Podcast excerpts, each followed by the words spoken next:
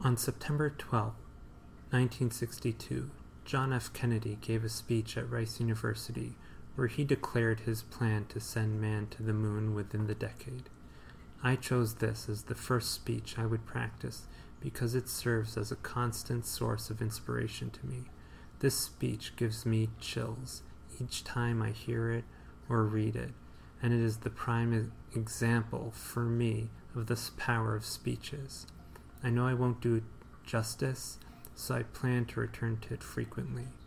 Hi, I'm Jack, and I'm practicing reading aloud. I'm reading out loud because of the power of speeches.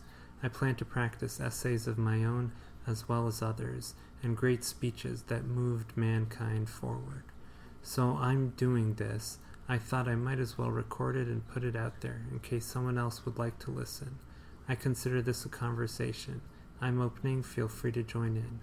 For my first go at this speech, I'll be reading a few excerpts. So without further ado, John F. Kennedy's speech at Rice University.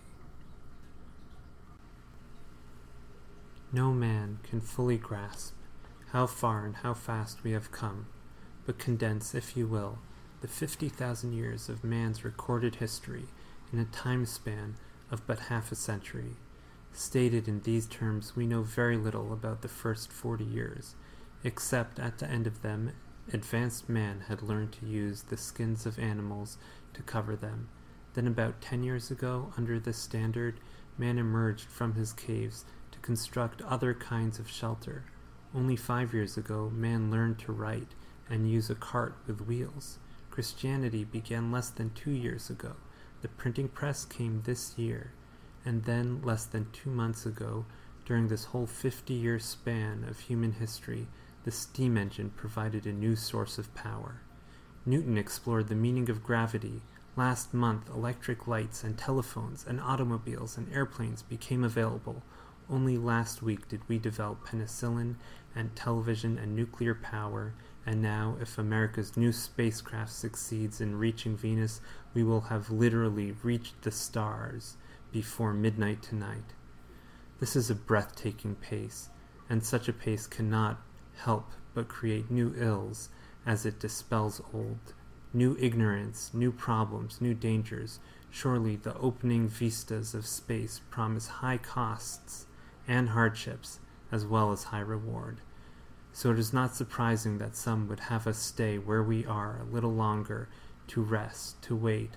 But this city of Houston, this state of Texas, this country of the United States was not built by those who waited and rested and wished to look behind them.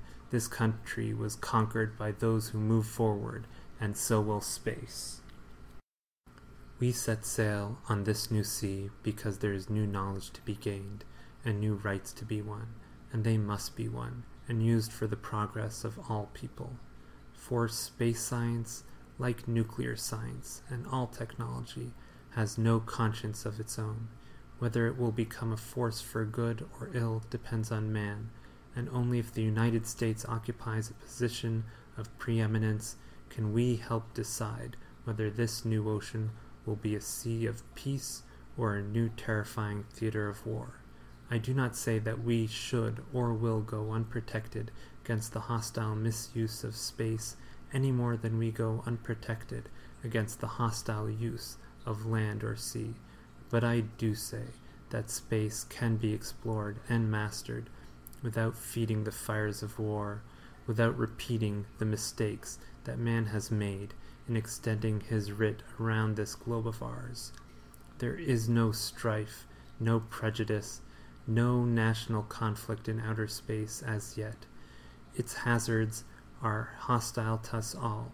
Its conquest deserves the best of all mankind, and its opportunity for peaceful cooperation may never come again. But why, some say, the moon? Why choose this as our goal? And they may ask as well, why climb the highest mountain? Why 35 years ago fly the Atlantic? Why does Rice play Texas? We choose to go to the moon.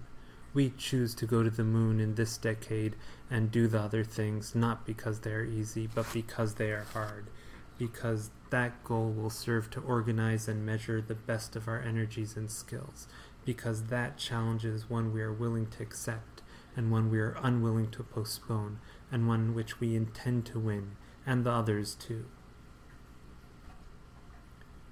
Many years ago, the great British explorer George Mallory, who was to die on Mount Everest, was asked why did he want to climb it. He said, because it is there. Well, space is there, and we're going to climb it, and the moon and the planets are there, and new hopes for knowledge and peace are there, and therefore, as we set sail, we ask God's blessing on the most hazardous and dangerous and greatest adventure on which man has ever embarked. Thank you. Why this speech? Not only did President Kennedy cover so many of the important accomplishments of humanity, but he was able to put them into perspective. Fifty years is hard enough to comprehend, but it is within a lifespan.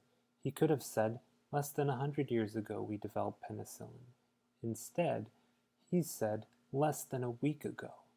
A week, in the context of 50 years, is far more powerful than a hundred years in context of 50,000 years. Most people can remember what they had for breakfast a week ago, while most people don't even know anyone who can remember firsthand anything that happened a hundred years ago. Putting a man on the moon might have seemed impossible then, but when looking back over humanity's accomplishments and seeing those accomplishments in the perspective of the exponential progression it took, it almost feels achievable. That leads into the second piece I read from the speech the why. Reading this speech makes me want to be better. It plays chords on my soul, reviving the sense of adventure that I felt as a child when first discovering new things, new stories and books, hearing about new places, and wanting to go there.